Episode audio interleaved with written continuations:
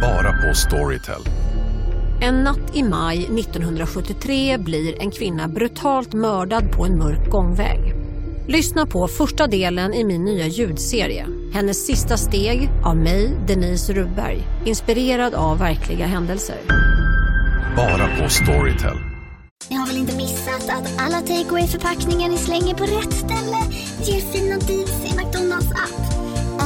Om skräpet kommer från andra snabbmatsrestauranger. Exempelvis... Åh, sorry. Kom, kom åt något här. Exempelvis... Förlåt, det är något skit här. Andra snabbmatsrestauranger som... Vi, vi provar en talning till. La, la, la, la, la. La, la, la, la. Hej och välkomna till ett nytt avsnitt av podcasten Billgren Wood. Och jag heter Elsa Billgren. Och jag heter Sofia Wood och eh, idag ska vi prata om någonting som du är en mega expert på Elsa. Åh herregud, nu bygger du upp förväntningarna. Ja, men jag känner att jag har höga förväntningar på dig idag. Elsa. Ja, det är ju mitt absoluta favoritämne sen jag var väldigt liten. Eh, och det är något som jag eh, liksom ägnar mitt liv åt och mina drömmar och fantiserar kring, jobbar med och älskar.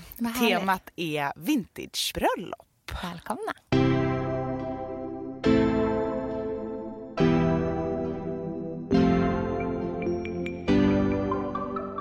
Där någonstans börjar min bridezillaness som jag idag kan få lite så här skamsköljning när jag tänker på.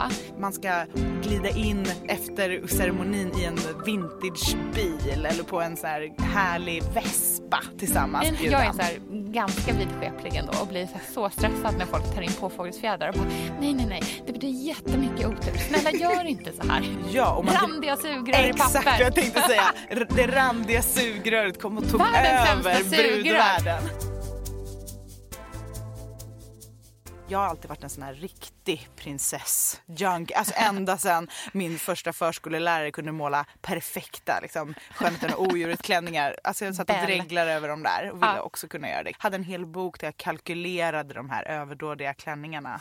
Ah, det var som min dröm. Men jag har inte alltid velat gifta mig men jag har alltid velat ha de här klänningarna. Ja. Och nu har jag ju det. Jag har ju över 200 stycken i min ateljé. Gamla brudklänningar. Just det, som du hyr ut. Ja, och eh, samlar på. Ja. Och det har jag ju gjort sen jag gifte mig 2010. Ja. Och det är också under den här perioden som jag har sett en väldigt stor vintage-trend. Ja, när börjar den då ungefär? Eh, Jag skulle säga att vintage-trenden börjar 2010. Ja. Men innan dess så har ju folk haft vintage-brudklänningar såklart. Inte Mm. i jättestor utsträckning men det har framförallt handlat om att visa eh, hur mycket pengar man har i sina klänningar. Vad trenden har varit liksom tiden man är. Alltså så att en 70-talsklänning ser ut som en klänning på 70-talet. Ja, man har velat visa vilken, vilken stil som är trendig just nu Just och det, sådana precis. saker. Ja. Eh, och framförallt så ska det vara ganska lyxigt. Bröllop har ju alltid genom tiderna varit en statussymbol. Mm. Eh, inte alltid någonting som har med kärlek att göra bara, utan framförallt för att visa liksom nu är det två härliga rika familjer som möts. En social överenskommelse. Ja, och det, Att- det har ju levt kvar under hela 1900-talet det här med att man ska visa att man kan ha någonting riktigt dyrt och pampigt Ja. på sig. Och jag tycker att det är otroligt fascinerande med vintagebrudklänningar för att de berättar så himla mycket om oss kvinnor. Mhm. Eh, och de är också väldigt typiska för sin tid, berättar väldigt mycket om samtiden, trender och sånt. Mm. I och med att de under 1900-talet har varit mestadels vita Ja. så ser man så mycket strömningar i trender och sånt på andra sätt. Mm, just det, Snitt såklart. Ja. och uttryck och liksom känsla. Mm. Eh, Jag pratar ofta om liksom, ja, men uttrycket man vill göra som brud. Vill Mm. man vara liksom söt, cool? Är det stadsbröllop? Är det bohem i land? Det finns så himla mycket man kan uttrycka med en Mm. Ja. brudklänning. Och jag brukar prata om brudklänningar som de här, ja men det är de vita klänningarna framför allt. Och bröllopsklänningar har ju inte alltid varit vita. Framförallt inte i Skandinavien. Vilka färger har de mer varit? I Sverige, vi har ju varit ett ganska fattigt land Ja. generellt eh, bakåt sett och då har ju den svarta klänningen varit finklänningen. Eh, och det är finklänningen, det är den man gifter sig. Just det, eh, på. Åland så är väl den traditionella eh, brudklänningen fortfarande svart med de här höga blomsterkronorna. Ja, och man kan ju faktiskt tänka, om man bara ska ta en liten snabbspaning, Ja. att eh, svart kanske blir hett igen i och med att svart är ju verkligen en, en festlig färg idag. Just det, ja verkligen. Den lilla svarta. Och i resten av Europa så har det varit många olika färger. Eh, Men vitt blev populärt framför allt när drottning Victoria av England hade det på sitt bröllop 1840. Jaha, då är det spreds då? det Ja, jättemycket intressant. bröllopsbilder där hon hade en vit klänning. Och man kan också, alltså det har ju talats en del om att hon eh, ville visa sig lite mer förnäm med sin vita klänning med långa släpet och dra den genom Londons gator så att den blev alldeles svart av sotet. eh, och verkligen visa att hon var liksom över arbetarna. Just. Och många tror ju att den vita brudklänningen handlar om att man ska vara oskuld. Det var det jag trodde. Ja, Ja. men det är egentligen helt enkelt för att det ska vara liksom, ja men det är en modefärg. Eh, Det är den blå färgen som uttrycker oskuldsfullhet. Jaha, är det där eh, Something Blue Jag kommer antar ifrån? det. Ja. Ja, men det, men det. Så den vita klänningen har varit en, en eh, trendgrej under Ah, okej. 1900-talet helt enkelt. Eh, och sen på 20-talet så blev den ju kort för första gången men Mm. inte superkort utan man visade kanske anken Ah, okej. max. Ja. Och den här raka klänningen, väldigt mycket lager, mycket slöja. Ja. Och sen är på det där man har de här slöjorna som, är liksom, som bara ligger på huvudet Ja, de är princip? så himla vackra Ja, de är tycker jag. Och sen så har man en vaxblommekrans ofta på huvudet som Mm. är eh, för att man vill ju ha mycket blommor och sånt och symboliserar så mycket grejer men Ja. det kanske inte håller. Fruktbarhet symboliserar väl det, Ja, eller och sen Ja. så, så att man gjorde blomkransar av eh, vax Mhm. eh, och hade som dekor. Ah, spännande. Och sen på 30-talet så kommer vi in i liksom sidenets och, och bias, så här, skrodden. Väldigt eh, tjusiga klänningar, mycket släp, mycket axlar och volanger, mycket blommor, mycket Mm. liksom pampighet. De här klänningarna som nästan ser ut som vatten som bara rinner ner för Det ser ut som eh, kvicksilver Just nästan. det, i satäng. Mm, Ja, jag mm. förstår precis vad det är du menar. Ja. Och maxade huvudbonader som, som man ska se ut som Frihetsgudinnan nästan. Du vet, så stora kronor på huvudet. Eh, och sen så har vi ju 40-talet där vi blir mycket mer eh, försiktiga Mm. igen. Eh, och allting är ju så tydligt ett, ett eh, uttryck på hur samtiden ser ut Ja, i 40-talet västvärlden. är ju präglat av krig också.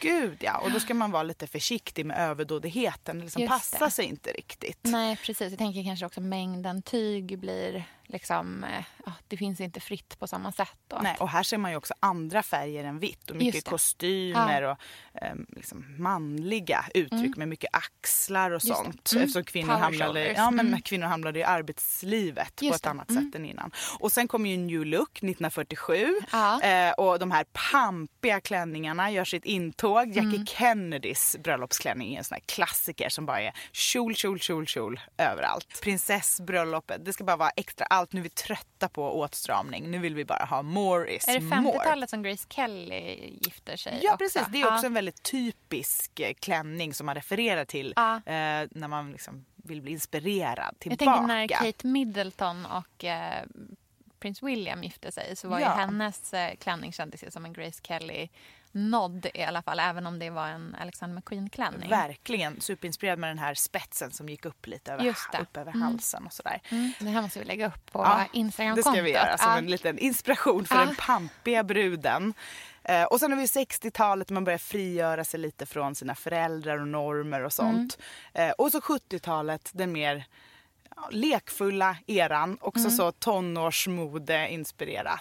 Och sen så börjar vi komma fram till modern tid. Och Ja. det tycker jag är så fascinerande att var, varje årtionde är så typiskt. Mm. Det är nästan som att varje gång vi byter årtionde så byter vi stil. Mm. Och nu är vi ju i slutet av ett årtionde och Mm. därför känns det här så himla spännande att vi ska sia om framtiden. Ja. För det som har varit den stora trenden inom bröllop senaste tio åren, Ja. från 2010 och framåt, det är ju vintage-temat. Ja.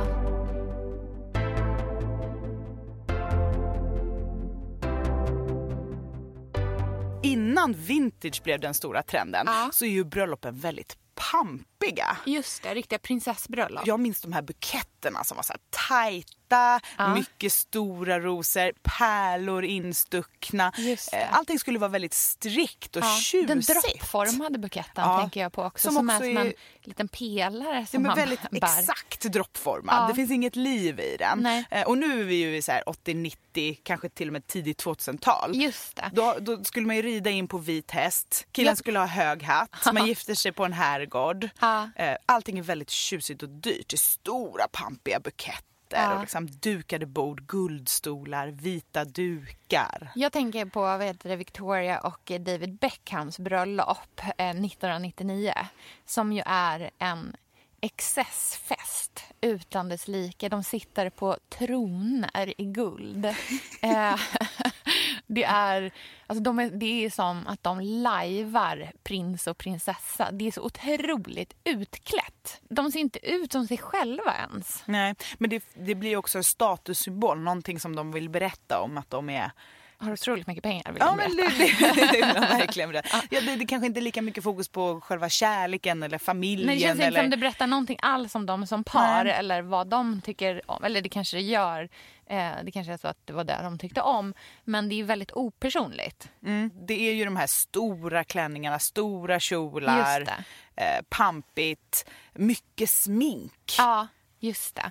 Men sen händer någonting kring 20, eller händer flera saker runt typ 2010. Ja, eller hur? det, jag tycker att det är så otroligt fascinerande att var tionde år Ja. så bara blir det ett tydligt skifte. Och det Ja. Mm. kan man verkligen se där runt 2010. Förutom att jag gifte mig då Ja. i en vintagebröllopsklänning. Påverkar historien. Exakt, nej men det är inte det. Men Nej, det som händer då är ju ett annat bröllop Mm. som är väldigt, eh, blir väldigt medialt poppis och otroligt, Otroligt. Ja. inspirerande. Och det är att Kate Moss gifter sig. Precis, med Jamie Hines. Mm, och alltid när det är prinsessor och sånt men också när det är väldigt kända människor som Mm, är hon har ju liksom varit mode. en stilikon för så många. Ja, så och då lång vill alla se vad har hon på sig, hur är stylingen generellt på bröllopet och så. Ja. Och det som hon gjorde som väldigt få hade gjort innan var att välja en ganska rak klänning Ja. Mm. i 20-talssnitt, en slöja i 20-talssnitt och det var väldigt mycket liksom lekfullhet, eh, många roliga bilder i olika miljöer, i Ja, bilen och sen var det väldigt romantiskt med 15 tärnor i blomsterkransar Just det, hennes vänners barn är det som är tärnorna. Mm. Och där fick man ju se en, och jag tror att han har en liksom ljusblå Han har kostym ljusblå, eller precis. Och någonting. hennes klänning är ju inte vintage. Nej, det är. John, John Galliano som har gjort Just den. det, precis innan hans eh, stora skandal som kommer sen lite senare. Och slöjan är väl också en nyproduktion men det är en, Ja. en vintage-stil som är väldigt tydlig. Tidigare har man ju kanske inspirerats av forna tider för det gör man ju ofta när det är fest och gala Mm. Ja. och framförallt bröllop då vill man gärna titta tillbaka på liksom. Man vill vara i ett gammalt slott Mm. och liksom att det ska vara lite sådär tjusigt. Men, men här var det vintage på ett liksom, tydligt sätt. Det var 20-tal som var inspirationen. Mm. Just och det är här Hennes de här... klänning är inte kritvit heller, eller? Nej, den, den är bruten. krämfärgad Ja. och även eh, mycket strass och paljetter på. Just Liksom, det, glitter så, lite ja. Mm. festligare. Eh, Och här blir det så tydligt att, att man kan välja en stil på sitt bröllop. Ett Ja. tema. Mm. Eh, och också titta tillbaka i tiden väldigt långt. Ja, just. Att man inte bara Ehm. behöver prata om sin samtid i sin look. Liksom. Nej, och det behöver inte vara den senaste. Nu är det ju John Galliano, det är ju Ja. inte en vintageklänning men det är ändå en, en flört med det. Ja. Och när vi ändå är inne på den här eran så brukar ju jag säga att en av de viktigaste händelserna kring den här perioden är ju 2006 när Reese Witherspoon har en vintage Dior-klänning på sig när hon tar emot eh, Oscarsstatyetten. Oscarsstatyetten. Eh, den, en klänning från 50-talet och det Ja. är ju väldigt ovanligt att en, en känd samtids eh, eller någonting Just väljer någonting gammalt i ett sånt forum. Just det, och Ehm, jo- eh, Julia Roberts hade också en vintage, en Ja, och här börjar det ju komma lite såna eh, ögonblick där Ja. man får positiv feedback när man väljer någonting gammalt. Och tidigare har det det, Mm. varit mycket mer status med det senaste Ja. och man ska vara först med det senaste. Ja. Här är liksom först med det äldsta som gäller. Eh, och den klänningen är så tidlös. Tittar man på vad alla har på sig där på den Oscarsgalan Mm. så är det ju Reese Witherspoon som är fortfarande lätt snyggast. Ja. För hon är tidlös i sin Just det. Mm. vintage Dior. Så att den här eran här runt liksom slutet av första tio åren på 2000-talet så börjar det komma lite vintage och vintage-inspirerat. Och Kate Moss bröllop blir en sån där som alla refererar till när de gifter sig. Jag vill ha som Kate Moss. Vad hade Kate Moss för slöja? Vad Ja. hade Kate Moss för klänning? Åh, 20-tal. Åh, vintage.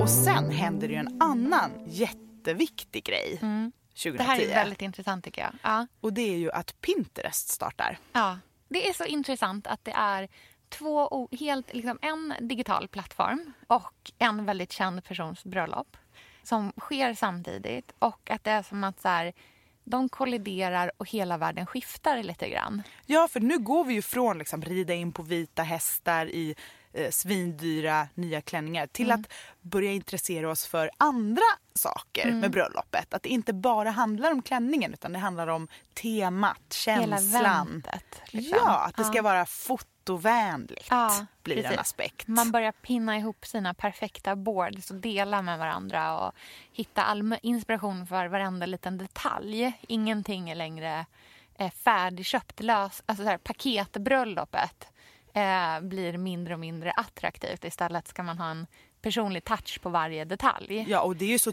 tydligt en del av den här jag och individualisteran. Mm. där man vill vara liksom lite unik hela tiden men ändå hitta sina inspirationsbilder till Exakt. det unika på Pinterest. Ja, Så det, Bridezillan får sitt bästa verktyg. men den första vintage-trenden som verkligen slår igenom är inte riktigt 20-talstrenden skulle Nej. jag säga. Utan allra först där runt 2010 så tycker jag att 50-tals rockabilly vintage brud fenomenet att Mm. Ja. det verkligen slår stort. ja. Eh, Det är många brudbloggar som startar med massa bilder från bröllop. Man ser nya bakverk istället för tårtor. Cake pops, Just det. Cupcake-tårtan. Cupcake, hela det här efterrättsbordet där det skulle vara godisar i så gamla glasburkar och lemonad som ska drickas ur en så jättestor glasgrej med en liten silverkran på fram. Ja, och man Randiga sugrör i Exakt papper. vad jag tänkte säga. Det randiga sugröret kom och tog Världens över brudvärlden. Världens sämsta sugrör. Allting blir så, ja, och det smakar ju lite kartong. Vad man än, jag har haft det på mina barns eh, födelsedagskalas någon gång. Och så här, du vet, druckit lite saft från dem sen och bara äh, Gud, det här äckligaste.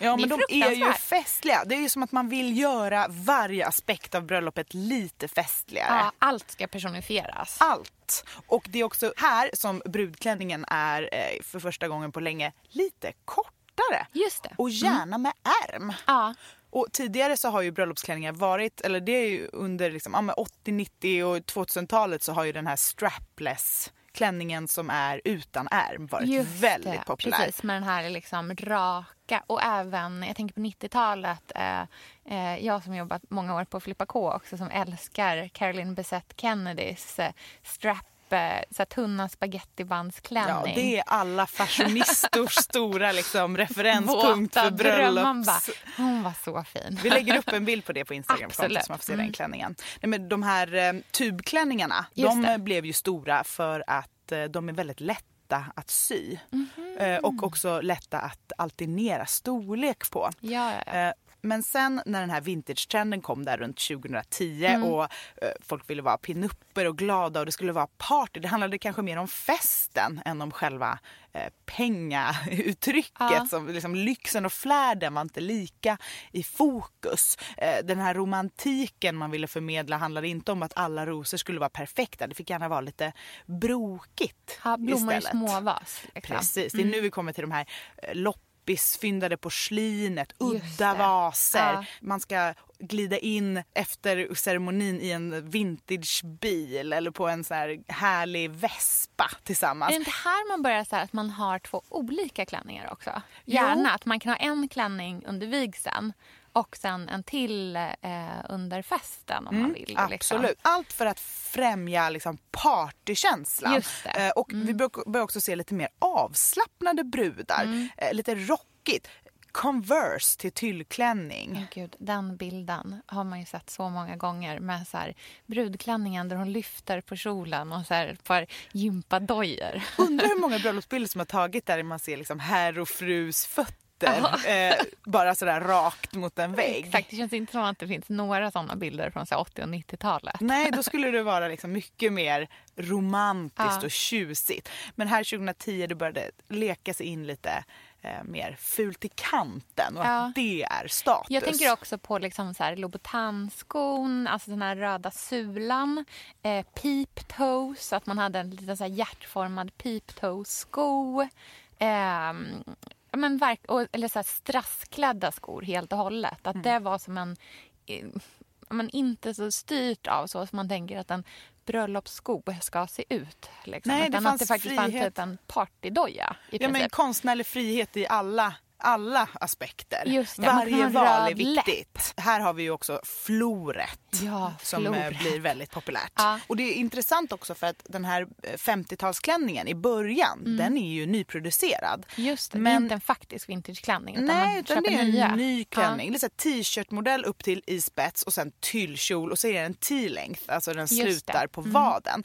Men ju större den här 50-tals pinupper rockabilly bröllopstrenden blir, Ja. desto mer och mer börjar folk leta efter den autentiska 50-talsklänningen. Så här börjar man liksom titta på prom dresses på Etsy eh, och hitta riktiga vintageklänningar. Just Och det har ju varit supertabu att ha någon annans klänning på bröllopet. Mm. Det har väl nästan känts som att det skulle vara eh, alltså någon, nästan eh, att det finns en eh, sorglig aspekt i det. där. Nästan som att köpa en eh, vigselring på pantbanken som är från ett, en skilsmässa. Alltså att, det, att det ska vara laddat med någonting dåligt. Ja, det är liksom. intressant att vi har varit så vidskepliga Ja. och att det var så allmänt. Ja. Eh, självklart har ju folk gift sig i vintageklänningar Såklart. även under 80 och 90-talet Ja. såklart. Men nu pratar vi om liksom stora strömningar Ja, och sådana där saker. Självklart. När jag började fynda vintagebröllopsklänningar på Myrorna och sånt där, då kunde man ju hitta dem nästintill gratis. Mm. Eh, Jag minns att när jag var i New York 2011 eh, så var jag där runt halloween. Och då hängde det massa bröllopsklänningar i second hand-affärerna som de också hade dränkt med blod, fejkblod. Eh, för att man, det var liksom det man skulle ha dem till. Man skulle klä ut sig till eh, corpse bride Ja, och sånt. just det, ja. Eh, så jag har faktiskt köpt en av mina absolut finaste vintagebrudklänningar som är så här riktig 60-talsklänning. Eh, superduperkort, stor trumpetärm, Ja. extra allt. Den är så, så, så New York. Ja. Den har en liten, liten droppe fejkblod på ena axeln som en symbol. Den kostade mig 9 dollar. Ja. Eh, Den är en symbol för den här startpunkten med min vintagebröllopsklänningspassion. Det är din ground zero. Liksom. Det är min ground zero. Och Ja. sen eh, om man kollar på eh, till exempel Myrorna idag, vad Mm. en vintagebröllopsklänning kan kosta. Då kan man ju hitta 80-talsbrudklänningar för 4 000 kronor Ja. Mm. utan problem. Så att det har ju verkligen hänt någonting på åtta år. Ja, verkligen.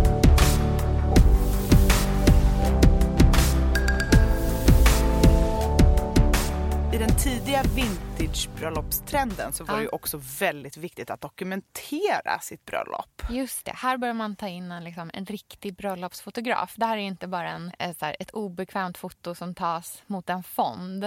Eh, utan nu, eh, nu börjar man betala stora pengar för mer av en, liksom, en konstnärlig fotograf som dokumenterar allting. Man har hundra bröllopsfoton, inte ett. Nej, och samtidigt så har man engångskameror på alla Just det, borden så att okej, gästerna ska ta bilder. Och Polaroiden.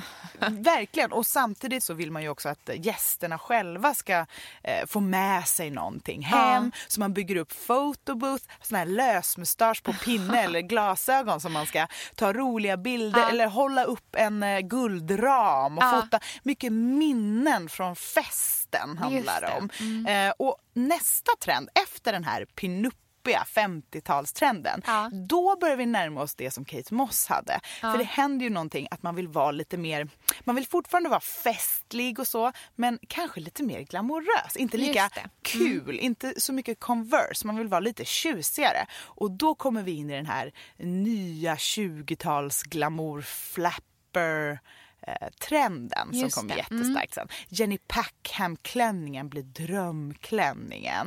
Man ska ha finger waves i håret, sån här vet. 20-talslugg. Gärna någon fjäder. Eh, och man får, vågar ha lite mer färg i buketten. Precis, här blir det ganska dyrt igen. Här blir det pratar vi, dyrt. Ja, pratar vi Jenny Packham så är vi uppe i höga belopp.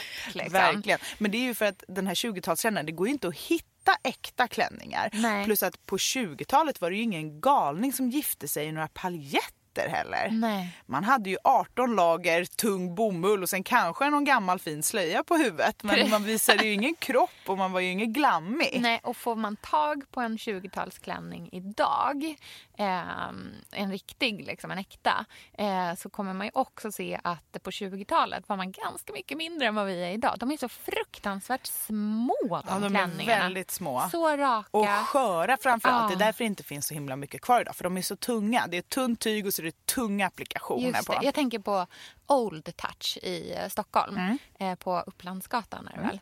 De har väl ganska mycket, eller de har väl en De del så här för att vara en 20-talsklänningar. svensk eh, butik så har Ja. de jättemycket. Här i Sverige har vi en väldigt liten flapper-tradition. Ah. Vi har inte haft så mycket coola liksom, hemliga klubbar bakom Nej. röda samhällsdraperier och kupade, utan vi har varit lite mer eh, rediga. Ah. Men i USA så har det ju verkligen funnits en part Liksom. Jazzkulturen. Yes, ja, liksom. och mm. därifrån har det ju importerats mycket, även från Paris. Många som Just åkte det. till Paris och köpte fantastiska klänningar. Så de har ju hamnat i Sverige. Ja. Så det finns ju en del, absolut. Ja. Men den här 20-talstrenden, den var ju ganska lik eh, 50-tals 50-talstrenden för att man ville också dokumentera. Mm. Men nu istället för guldramar och eh, roliga glasögon som man skulle sätta på sig och ta selfies Mm. så kom det ju eh, de här draperierna och häftiga, en stor måne i Ja, papp som i man skulle ha. en glittrig måne. Som man skulle ta bild kring. Och svartvita, väldigt hårt eh, retuscherade bilder som skulle se ut som gamla fotografier. det. Murriga Mm. färger, mörkröda läppar.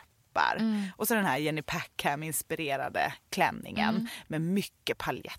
Just det, ändå ganska smakfullt. Liksom. Det är relativt stramt. liksom. Och det Mm, Mycket svartvitt, mycket Ja. guld. Precis. Jag Eh, tänker på hur in, bröllopsinbjudningarna, de har ju verkligen också påverkats av Gud, ja. eh, hela den här 2010-talstrenden. och eh, där är ju just den här liksom, 20-talsviben, då är det ju de här liksom, oktagona ramarna, det är svart och guld kanske på inbjudan, medan man tidigare haft... På fågelfjädern. Ja, precis den. Ja, I exakt. Buketten och som eh, Ja. print Och på där, inbjudan. jag är så här, ganska vidskeplig ändå och blir så, så stressad när folk tar in påfågelsfjädrar och bara nej, nej, nej, det betyder jättemycket otur. Snälla gör inte så här. jag vill inte ens se det på bild liksom. Jag hade ingen aning om att det betydde otur. Ja, det är jättemycket Jag hade otur. typ 20 stycken hemma för. Sen brann min lägenhet. Ja, I'm telling you.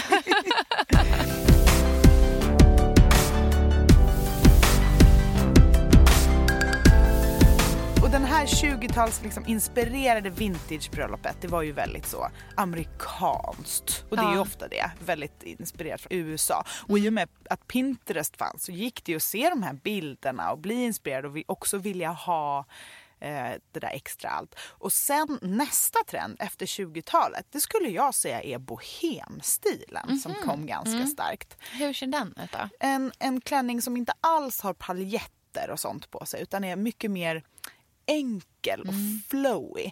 Ehm, jag skulle säga att det är en replika på 30-talsklänningen och stilen fast mycket mer inte glansiga material. Väldigt enkelt och väldigt liksom en del volanger och sånt. Och det är här också off-shouldern kommer. Ja, ja, ja. Off-shouldern. Ehm, Singoalla-klänningen. Ja. Eh, Och jag vet precis vad du menar. utsläppt beachy lockar och framförallt den viktigaste accessoaren blomsterkronan. Ja, blomsterkrona och även den här eh, väldigt lösa buketten, tänker jag, som är en stor bukett eh, oftast, men den ser ut som man har plockat den på en äng. Eh, sen kan den vara otroligt dyr och inte alls vara plockat på en äng, men den har ändå den looken. Liksom. Ja, och den gärna helt rund. grön också. Ja, och inte rund. Eh, eller ha en så distinkt form utan kanske ganska asymmetrisk. Verkligen annorlunda från hur en, en, en, liksom en bröllopsbukett såg ut tidigare. Och här gör man ju inte så som man gjorde på 50-tals och 20-tals bröllopen. Det finns ingen spex i det här Nej. utan det är blodigt allvar. Ja. Det är allvarliga ansikten. Man står panna mot panna i, i skogen och Ja. liksom det är murrigt och det är magiskt. och Det är mycket Just mer det. Bauer. Ja. Ehm, det finns någon liksom romantisk mystik, nästan något läskigt. Ja, i, en eh, man i så tredelad brun kostym spelar banjo. banjo. Ja, och så, men det finns ju också en så här hippie-lättfullhet, alltså Ja. lekfullhet i det här som är eh, att man vill fortfarande ha liksom vimplar och härligheter och en lada. Det är nu liksom ladugårdsbröllopet blir stort. Eh, men istället för eh, som på 20-talstrenden att det ska vara liksom, men en br- bröllopstårta med tydligt art deco-mönster. Det är nu the naked cake kommer. Mm. En helt opimpad bröllopstårta. Ja, jag älskar ju Naked Cake. Jag har ju faktiskt gjort eh, bröllopstårtor till tre olika bröllop. Elsa, vi är ju sponsrade av Bosch. Älskar. Älskar att vi båda nu har varsin serie 6 köksmaskin. Det har varit hembakt morgonbröd hela veckan. Det är det lyxigaste jag kan tänka mig. Är inte det en god barndom, så säg. Ja, alltså, om det här inte är idyllen. Men grejen är så här. Jag vill ju ha alla de här sakerna. Jag vill ha nybakt, hembakt bröd på morgonen. Ja. Men just nu i mitt liv så är det mycket som får stryka på foten. För att jag har inte tid. Men med den här otroliga maskinen så hinner jag baka bröd. Den sköter liksom allting själv. Jag behöver inte ens knåda. Jag sätter på den och den gör knådrörelserna åt mig. Alltså, serie 6 har ju sju stycken sensordrivna automatiska program. Ja, När jag hör den hör meningen, ja, Ja. då känner jag så här, jag kan inte misslyckas. Nej! Det, alltså, degen blir perfekt. Mm. Det är som att jag har lagt ner jättemycket tid och energi på det här brödet när det jag har gjort är att hälla saker i en skål och trycka på en knapp. Underbart. Mm. Nej, men man bakar ju som ett proffs och jag tycker om att baka enkla grejer och de Ja. blir ännu enklare med Bosch serie 6. Alltså, jag har ju haft Bosch i mitt liv ganska länge Mm. och speciellt på landet. Så för mig är det förknippat med att det blir gott, det är mysigt Mm. och det är tryggt för det blir riktigt bra varje gång. Man väger ju också sakerna direkt i skålen, så det blir Mm. inte tusen olika saker som måste diskas och som är krångliga. Det är verkligen sänka ribban. Men Bosch har ju tänkt ut vad vi skulle kunna misslyckas Ja. med och eliminerat de faktorerna så att det blir bra varje gång. Och Man kan ju också prova hemma i 100 dagar Mm, med fri returrätt. Ja. Och Så att Bosch vill ju verkligen att vi ska vara nöjda med produkten. Det är ju väldigt bra att man kan få testa på hemma Ja, man kan vara verkligen. extra säker på att det funkar. Mm. In och läs mer om Bosch köksmaskin serie 6 och köp den hos Power. Mm, tack Bosch. Tack! Sofia, vi har ju den stora äran Mm. att jobba tillsammans med Krav. Mm. Det är Det- så fantastiskt att de sponsrar den här podden tycker jag. Mm, det, jag är så stolt över det. Jag är också väldigt, väldigt stolt. Mm. Kravmärkt mat, det är ju mat som produceras utan naturfrämmande bekämpningsmedel och som Mm. bidrar till en biologisk mångfald. Mm. Och jag väljer ju Krav när jag handlar för att jag vet att det blir bra i varje led. Ja. Från jord Mm. till bord. Mm. Det blir godare och det blir bättre för alla inblandade. Ja. Nu är det ju tiden för vårprimörerna. Mm. Nu börjar de allra första komma. Mm. Och när man köper kravmärkta vårprimörer, Mm. då är det som att man får smaka på våren så som den ska smaka på riktigt. Ah.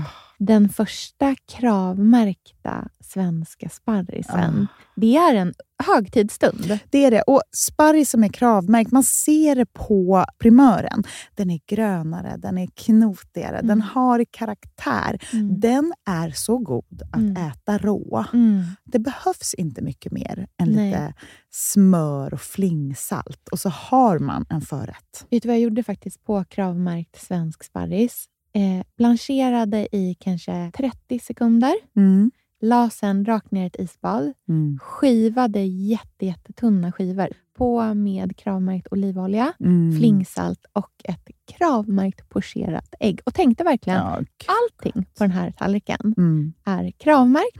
Allting smakar otroligt. Så Man- himla gott. Verkligen. Mm. Det finns så himla mycket gott som jag är sugen på. Och jag tänker verkligen att vi alla ska ställa krav i korgen jag när vi att det var handlar. så bra Mm. eh, sägning, för det är precis så som man ska tänka. Ställ krav i korgen. Tack snälla krav. Tack Krav. Sofia, den här veckan har vi ett jättefint och viktigt samarbete med Plan International, Mm. en av världens största och äldsta barnrättsorganisationer med verksamheter i över 80 länder. Mm. Och nu tänkte jag att jag ska berätta för alla, för dig och för alla som lyssnar här om eh, Asiato som är 15 år gammal och kommer från Sierra Leone. Den här berättelsen visar också hur vi kan göra skillnad för flickor faktiskt. För trots Mm. sin unga ålder så har Asiato redan upplevt väldigt mycket smärta. Hon har blivit utsatt för våldtäkter under hela sin barndom. Och eh, hon berättar att hon inte vågade säga någonting om de här övergreppen till någon. Och att hon därför inte hade någon runt sig som märkte något förrän hon blev gravid. 13 år gammal. Man är så liten Mm. när man är 13.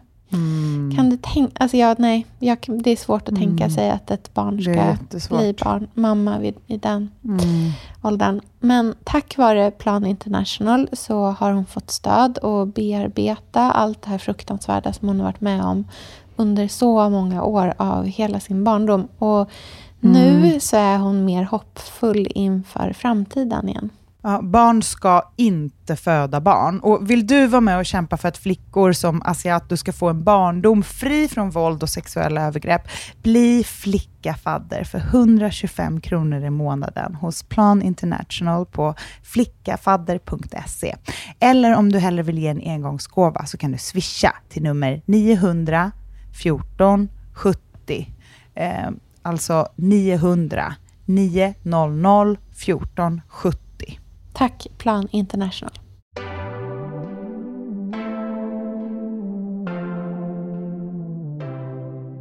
Up.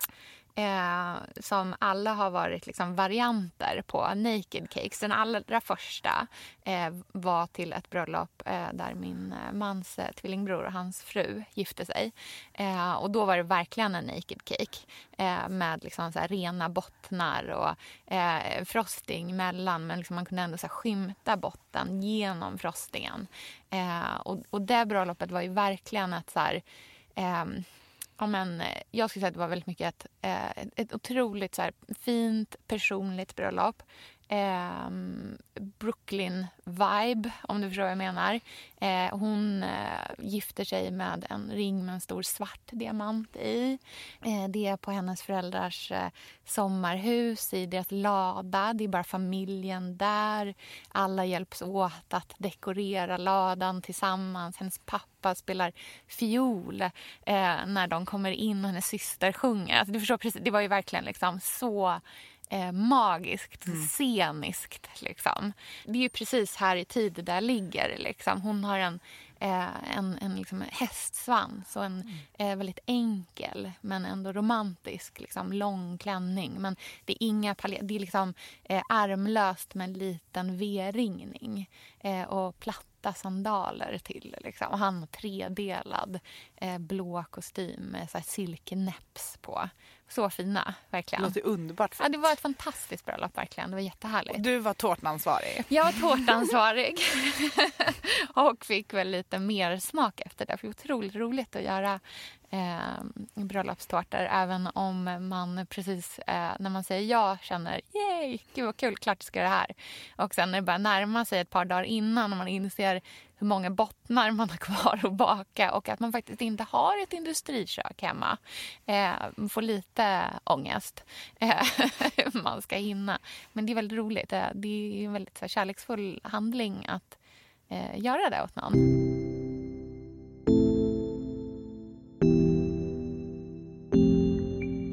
Och göra jättemånga tårtor. Det leder ju oss osökt in på vår sponsor. Ja! Mat.se.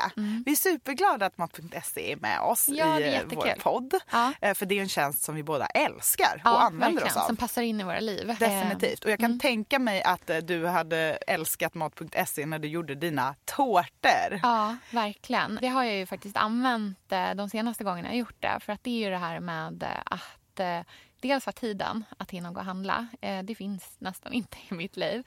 Eh, och jag har heller inte bil eh, och kan inte köra. Eh, så att för mig att åka och storhandla är liksom en omöjlighet. Eh, så att bara kunna klicka hem allting och få det levererat till dörren liksom, när det passar mig eh, har ju varit liksom en sån underlättning i mitt liv faktiskt. Eh, jag vet att du är väldigt förtjust i att man inte behöver springa runt och leta bland alla hyllor. Ja, jag får panik. På. Man ska alltid ha så mycket grejer från liksom hela butiken. Ja. Och vissa butiker, de här stora butikerna är ju flera plan. Jag kan verkligen tappa humöret. Och Ja. speciellt om jag är tvungen att ha med min lilla son. Nej, fruktansvärt. nej, så att kunna storhandla och klicka hem fantastisk mat direkt från soffan. Ja. Det tycker jag är fantastiskt Ja, bra. verkligen. Och nu har vi också ett erbjudande till er som lyssnar. Mm. Om ni är nya kunder på mat.se och handlar över 500 kronor så får ni 200 kronor rabatt om ni använder koden Elsa och Sofia. I ett ord, inga mellanslag Mm. mellan. Eh, och det är ju en riktig jävla superdeal skulle jag säga. Mm. Härligt. Tack mat.se.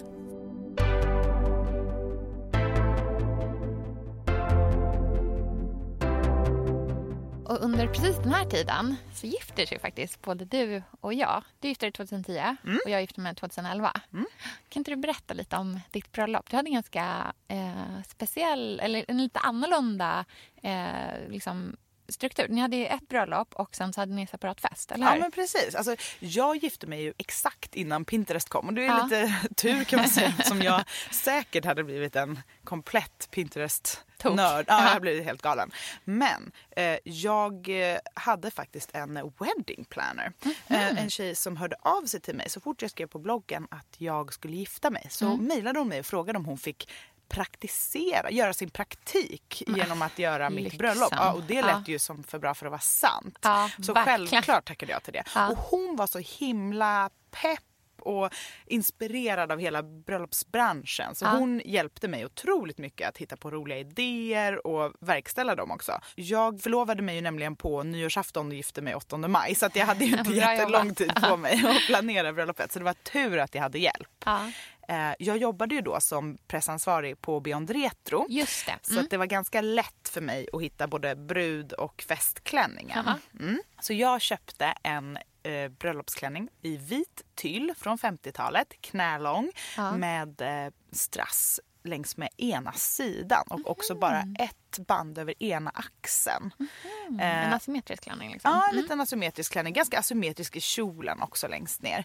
Eh, och till den hade jag mina favoritsvarta eh, skor från eh, Christian Lacroix. Ja. Eh, och även en svart liten jacka med någon puffärm som jag inte Mhm. minns vad jag köpte. Det var säkert någon sån här Gina Tricot eller bara någon sån här favvojacka. Ja, Eh, och eftersom det var den 8 maj så regnade det självklart så jag hade också ett vintage paraply. Nu blir det tur om det regnar. Ja, det, det är var bra. jättemysigt. Och vi gifte oss eh, i Stadshuset i Ja. Stockholm.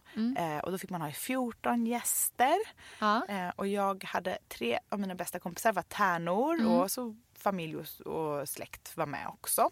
Eh, och jag hade faktiskt glömt att göra brudbukett. Jaha. Eh, så att eh, mina tärnor hade med sig varsin ros, Mm. vit ros och min farmor hade en kvist körsbärsblommor från sin trädgård och min syster hade Forget Me Gay. Så att det tillsammans blev min brudbukett alldeles fint. spontant. Men så själva bröllopet var ju inte särskilt planerat. Vi eh, gifte oss i Stadshuset, tog fem minuter. Sen Ja. åkte vi hem till vår etta på Söder och åt pizza och drack champagne allihopa. Ja, Eh, Sen var det med tycker det. Ja. Sen drog vi till Paris några dagar på Ja. honeymoon. Det bara det att vi hade jättemycket kompisar som var där så vi var liksom knappt Ni var själva. Vi var på festresa. eh, det var inte så mycket liksom ligga på en strand på Ibiza bara han och jag och ha det mysigt utan det var liksom vi hängde på stan med våra polare. Det var vår honeymoon. Och sen när vi kom hem så hade vi festen och det var Mm. liksom där Festen med stort F. Festen med stort F. Eh, mina föräldrar bodde fortfarande på Grev Turegatan då i en stor i Stockholm. våning. Mm. Mm. Eh, så den hade vi liksom pimpat upp och gjort Och då är den här bröllopsplaneraren som är med och hjälper er med det? Eh, Mm. Vi åkte till SVT rekvisitalager och låtsades att vi skulle ha något event Förlåt, av något SVT. slag. Och eh, fick eh, hyra en stor bardisk och en eh, blomsterinkledd gunga och massa skrivmaskiner och en postlåda och så massa härliga grejer som vi tyckte att vi skulle roligt. ha. Så att i ett rum kunde man liksom gunga och ta bilder på sig själv i en sån här blomstergunga. Man kunde skriva kärleksbrev till oss på skrivmaskin och posta dem. Ja. Eh, Vi hade ett liveband som var Pontus polare i vardagsrummet. Ja. Och även en jukebox eh, med eh, brända skivor i med våra favoritlåtar. så vi hade ingen Åh, DJ. Ja. Och eh, på balkongen som var väldigt stor så hade Ja. vi en massa såpbubblor i skålar och sånt där. Herregud. Eh, Mm. Och när, eh, vi hade ingen mat heller, eller vi hade mackor och Mm. macarons. Så det var verkligen tydligt från sin tid 2010 med macarons. Ja. När festen var slut så packade vi ihop alla rester. Så några flaskor bubbel, mackor och vi hade caterat från Petit France så det var väldigt liksom, fina grejer men väldigt enkelt. Eh, och så drog vi ner till Humlegården Just det, som ligger precis runt hörnet Mm. bara. och eh, hade picknick under en upplyst ek. Oh, men gud, Så härligt. det var faktiskt det mysigaste. Och jag har lite bilder därifrån. Jag, sitter i en, jag drog på mig en liksom skönare klänning för min Ja, vad bröllop. hade du för klänning på dig på festen? Jag hade en vintage festklänning från tidigt 60-tal som är knallrosa. Åh, vad härligt. Eh, axelbandslös, jättestor kjol full med volanger och bara extra allt. Hur var håret? Håret var uppsatt i en 60-talsinspirerad eh, frisyr. Mm. Så Brigitte Bardot-igt eller? Ja, fast inte jättefluffig. Lite Nej. mer liksom Lite lagd. Mm, lite Mm. stramare, lite lugg. Och eh, jag hade ju rött hår då, så det var väldigt fint Mm. med mitt röda hår och sen rosa Cerise-klänning, klänning. liksom. Mm. Sen hade jag ett par ormskinsskor.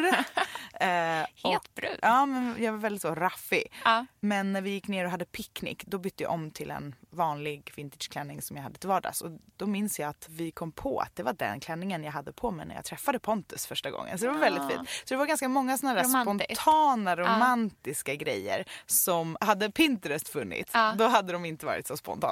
De var planerat in i minsta detalj. Ja, det blev naturligt Pinterestigt.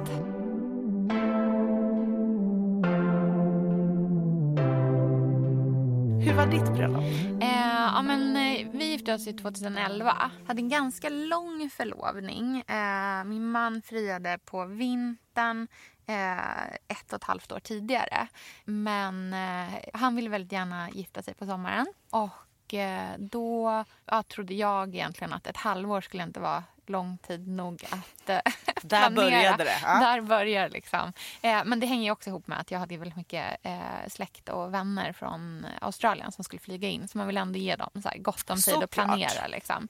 Så att då bestämde vi, ah, okej men då blir det 2011 eh, i juli, i slutet på juli. Och där någonstans börjar min bridezillaness som jag idag kan få lite så här skamsköljning när jag tänker på.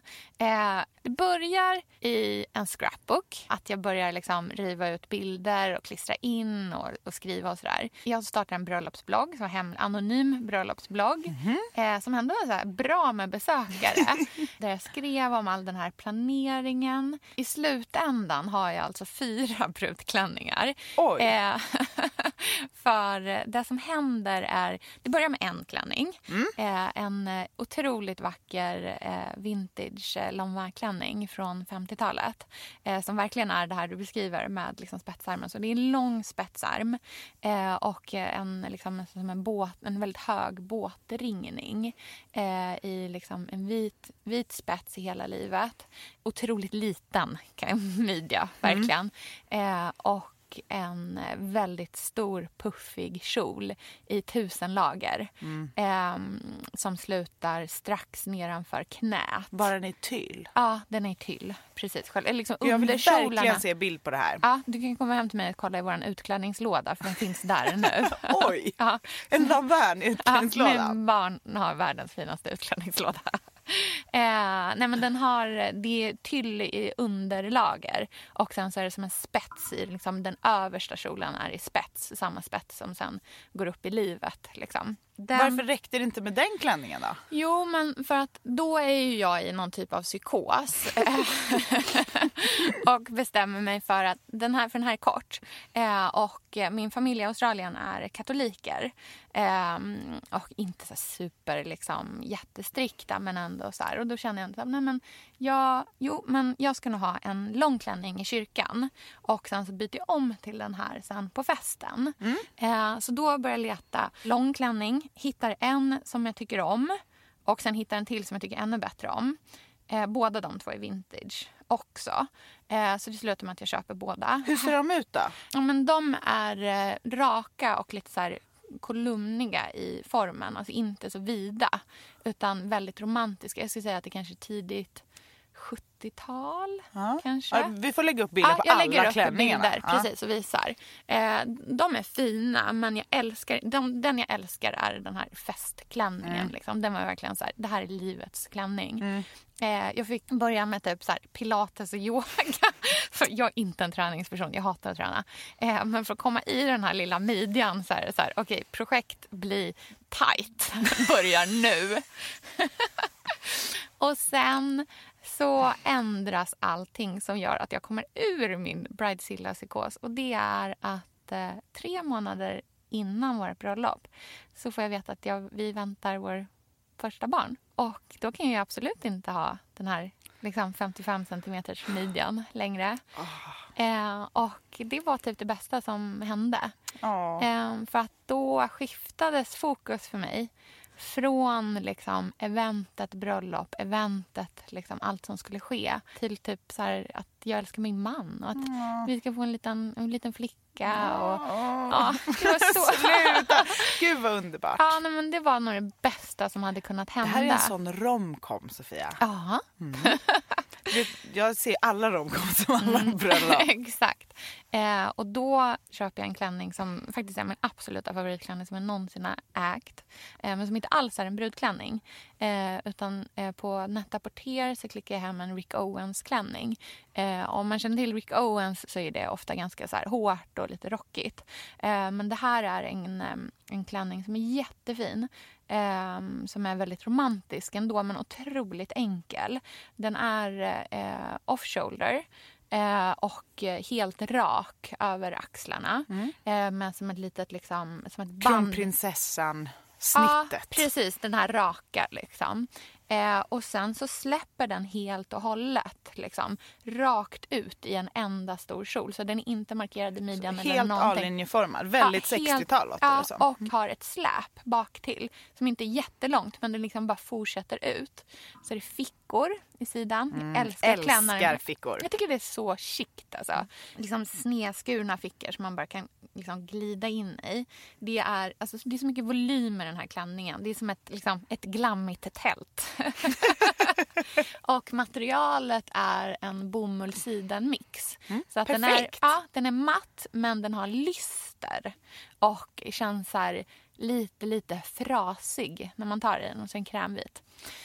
Så att det hade liksom inte kunnat bli bättre. Så Den du känner- skrotade de andra tre och körde på den här? de är nu i utklädningslådan då som sagt. Men herregud, du måste donera dem till Elsas vintage. Ja, jag får göra det. Men det roliga är att jag, i min utklädningslåda när jag var liten så hade vi min mammas brudklänning. Mhm. som var, Den borde du verkligen få. Eh, för det är en duvblå eh, Dior-klänning som är tvådelad i sammet. Men wow! En sammetsjacka eh, i som är duvblå. När gifte hon sig? Hon gifte sig på 70-talet, ti- sent 70-tal i Australien. Eh, I Svenska kyrkan där. Eh, så det är en duvblå liten jacka och sen så är det en kjol som är nästan hellång, också i sammet. Och så hör det till en blus med en stor spetskrage och krås som liksom ligger ovanpå den här lilla jackan. Den är helt fantastisk. Det låter helt så otroligt. Men den, Har du någon bild på det här? den har jag också ja, Det lägger på. vi upp på Instagram. Ja, och allt, så den får se ska allt. faktiskt doneras till din... eh, Wow! Alltså, du kommer du älska skulle den. bli så ärad. Ja, men den är fantastisk alltså. Det är otroligt konstigt att vi hade... Men där började logiken bakom att ha brudklänningar i ut, barns utklädningslådor.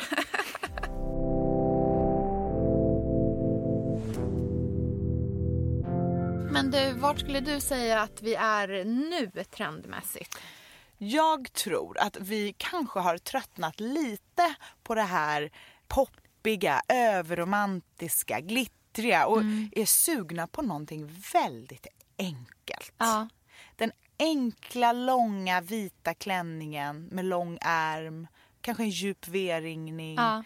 ett litet enkelt band i midjan, halvutsläppt hår, väldigt casual. Inte så mycket ett event längre. Nej, och nu handlar det inte om att man ska ha någon jättespännande tårta som är på något knasigt sätt Nej. eller liksom en överdådig bukett. Eller... Bröllopshashtagen börjar försvinna. Ja, ja, precis. Man vill kanske inte skryta om sitt bröllop Nej. på samma sätt som man har gjort tidigare. Utan Precis. det privata har Ja. blivit lyx. Det fina liksom. Men jag tror fortfarande att vintageklänningen är ganska stark. Mm. Men att man kanske inte har ett tema på sitt bröllop på samma sätt. Nej. Utan eh, vi är lite mer sugna på att bara känna oss som oss själva. Ja, eh, jag, jag såg ett bröllop ehm, på Instagram för någon vecka sedan som jag tyckte det bara kändes så otroligt liksom, vår tid just nu. Eh, det här är inte några som eh, jag känner överhuvudtaget att de, du vet, man bara in, Instagram-stalkar. Hamnar i någons feed. Eh, men då var det ett franskt bröllop där eh, bruden bar en otroligt vacker men väldigt, väldigt enkel vit kostym. Oh. Eh, som var liksom lite så här oversized. Som liksom breda slag, dubbelknäppt.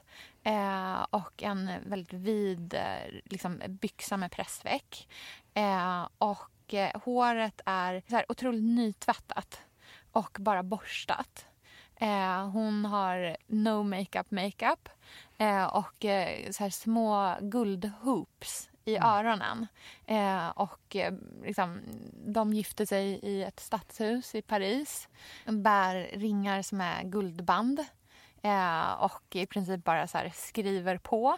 Eh, och sen så har de festen på en pub. Eh, där de dricker eh, pints. Eller de dricker liksom en så stor stark. Det Det, så- var så smakfullt.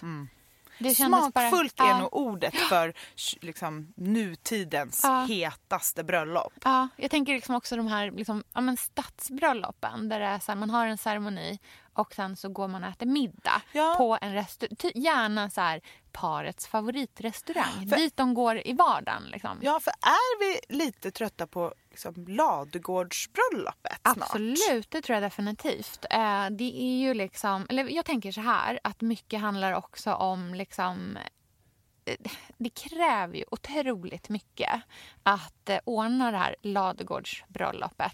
Eh, de flesta har inte en lada till, liksom, till hands. Eh, och det blir, ett väldigt, liksom, det blir ett väldigt stort event. Och eh, fokus, alltså om jag bara tänker tillbaka på mitt egna bröllop, liksom, så här, med vårat så här, liksom, superfokus på bröllopet och sen så händer det någonting som gör att det istället blir fokus på oss eh, och varför vi faktiskt var där och gjorde det vi gjorde. Att det liksom rimmar mycket med våra liksom, värderingar just nu i att vi så här, försöker kanske bli lite mer, mer liksom, inåtblickande eh, och att man hittar kärleken i det. Eh, och att det är där det handlar om. Om att vi- det handlar om äktenskapet, inte om bröllopet. Förstår du? Och jag tror att om vi tittar tillbaka lite, om man backar bandet Mm. och kikar på hur det har sett ut nyligen. Det har varit väldigt mycket av allt. Väldigt liksom lyxigt, stora buketter, Ja. häftigt. Det ska fotas, det ska dokumenteras. Jag ser ganska mycket likheter till 30-talsbröllopet. Den optimism, den liksom maxa, nu Mm. kör vi. Så har det varit. Men eftersom vi lever i en tid nu där vi är lite mer liksom, skraja, vi blickar inåt, vi försöker, vi drar ner på allting ganska mycket.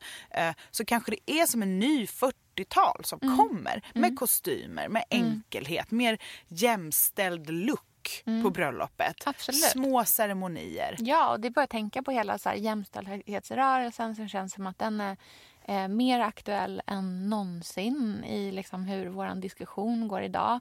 Eh, här där vi bor finns ju inga direkta krig men vi har ju andra hot. Eh, klimatkriser. Alltså det är ju den här excessen och slöset. Liksom, vi är väldigt medvetna om att det inte fungerar längre.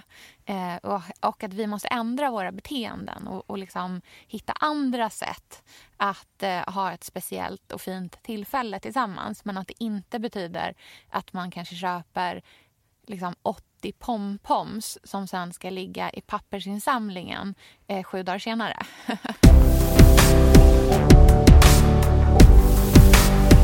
Men om vi blickar framåt då? Mm vad ja. som händer framöver. Och här tycker jag det är så himla intressant när du pratar om att eh, trender har tioårscyklar. Ja. Eh, och att vi nu faktiskt är i slutet på den här tioårscykeln. Mm. Det, det, är ett väldigt viktigt bröllop som sker nu i maj. Gud Eller hur? ja. Mm. Och kungabröllop är ju alltid de som sätter standarden. Även om de kanske inte alltid är liksom i framkant Nej. på nya trender så blir de ju stilbildande eftersom Verkligen. de är så extremt dokumenterade och framför allt de brittiska bröllopen. Ja, drottning Victorias vita klänning. Exakt. Mm. så nu är ju frågan vad Meghan Markles och eh, eh, Harry, prins Harry, ja. eh, kommer ha på sig och hur ja. deras bröllop kommer se ut ja. i maj 2018. Eh, och vad tror du Sofia? Nej men jag tror ju att vi kommer få se lite av en skräll här. Um, hon verkar modig. Ja, hon, jag tror så här. Hon eh, verkar inte vara så brydd av liksom, the proper way eh, inom det brittiska kungahuset på samma sätt som eh, kanske Kate och William har varit. Och Det har ju också med att de är tronarvingar. Alltså så att han kommer ju bli kung. Mm. Eh, prins Harry kommer ju med största sannolikhet inte blir det. Eh, utan de, de, har väl kanske ett liksom lite friare eh, förhållningssätt här. De har ju redan brutit mot flera liksom, eh, klassiska traditioner. De gifter sig den 19 maj. Det är en lördag. Eh, traditionellt sett så har kungliga bröllop legat på vardagar för att det ska sen bli en eh, public holiday. Eh, det kommer inte deras bli. Eh, och de har hintat om att det ska bli personligt och en så celebration of fun and joy. Mm. Eh, och det känns ju eh, som en ganska vardaglig, liksom, in, kanske inte så upphöjt som man tänker att ett, ett kungligt bröllop ska vara annars. och eh, ryktet säger ju även att de ska servera banankaka eh, som sin bröllopstårta. Väldigt speciellt. Ja, väldigt speciellt. Om man tittar här, liksom de här eh, förlovningsbilderna som släpptes nu nyligen så är de inte så stela eh, steliga kungliga bröllop tagna på ett slott. Utan det är ju verkligen det är liksom kramar och eh, han som håller sin jacka runt henne. Och det är väldigt Vanity Fair, Annie Leibovitz. Mm. Eh, och hon är ju eh, kanadens-amerikan tror jag. Eh, så det är ju redan där liksom, eh, att det är en helt annan typ av influens. hon är ju kändis, eh, en skådespelerska, hon har varit gift tidigare. Så det är mycket ny mark som bryts nu. Ja, och om man ska prata om brudklänningen då. Ja. Jag tror ju inte på den här klassiska lång spetsärm, tight liv, stor kjol så som vi har sett Nej. på tidigare kungabröllop även här i Sverige. Ja. mycket. Utan jag vill ändå gissa på någonting mer casual. Ja. Jag gissar på en lång, dramatisk, häftig, vit omlottklänning. Mm, det är spännande. Någonting med en eh, häftig axel, lite mer liksom power look men ändå Eh, enkel mm. i sitt tyg. Vad tror du? Ja, men eh, jag, eh, alltså jag hoppas att det kanske kan vara en vintageklänning. Hon har ju ett liksom ganska så uttalat fokus på eh, ett, ja, vet, LA-fokus på hållbarhet och det är rescue dogs och what not.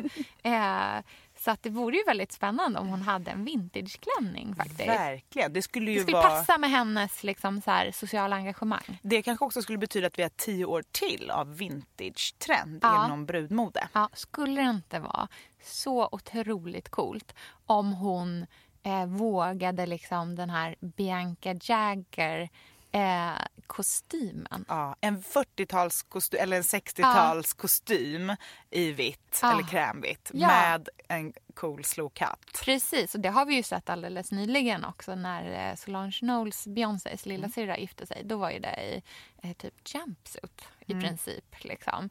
Eh, så det, var, det är inte helt... Eh, Helt Nej. omöjligt i alla Och på fall. senaste tiden har man ju sett ganska mycket udda brudklänningar. Tvådelat. Eh, en tyllkjol med en kashmirtröja. Just det, Olivia Palermo. så att Mm. Det känns som att det finns en... Eh, och de får ofta väldigt mycket positiv feedback när Ja. man bryter mot de här klassiska reglerna. Ja, men vad ser du då? Liksom, så vad tror du, om man tänker med din så här, eh, liksom, klänningsuthyrning och så. Mm. Vad, eh, liksom, vad tror du att du kommer hyra ut framför allt liksom, framåt? Då? Vad letar du efter att köpa? Eh, just nu letar jag efter enkla klänningar. Ja. Mycket 90-tal. Ja. Eh, jag har ju tidigare alltid samlat på de här häftiga, dramatiska eh, klänningarna. Amerikanskt 60-tal. Mm. Väldigt vita, långt släp, mycket paljetter och pärlor och liksom mycket broderi, gärna volanger, eh, stora ä- puffiga ä- ärmar, hellånga. Väldigt liksom mycket av allt. Också mycket öppna ryggar, lågt skurna i ryggen. Men nu letar jag efter enkla, lyxiga spaghetti straps klänningar eller omlott. Någonting otroligt enkelt, vackert men lyxigt. Det är vad jag letar efter. Inte mer boho, mycket mer stadskänsla. Ja, just det. Mm, vad roligt. Gud, vad spännande. Vi får väl se om vi har rätt eller inte. Ja, det är 19 maj snart. Ja, vi får eh, återkomma med en liten, eh, en liten snackis där efter Ja. i den podden. Ja. Får vi se. Men um, vilket härligt avsnitt. Vad roligt. Det känns som jag har lärt mig jättemycket idag. Jag med. Ja, vad kul. Det är alltid så mysigt att prata med dig. Ja, detsamma. Gå gärna in på vår eh, Instagram, Ja, Billgren Wood. Där ser ni bilder på allt som vi har pratat om. Exakt. Och om ni har några idéer på ämnen som ni skulle vilja att vi grottade in oss i. Eller så, feedback. ja, så får ni gärna mejla oss på billgrenwoodpodcast.gmail.com. Exakt. Glöm inte att prenumerera och betygsätt gärna. Och puss och kram. Puss och kram. Hej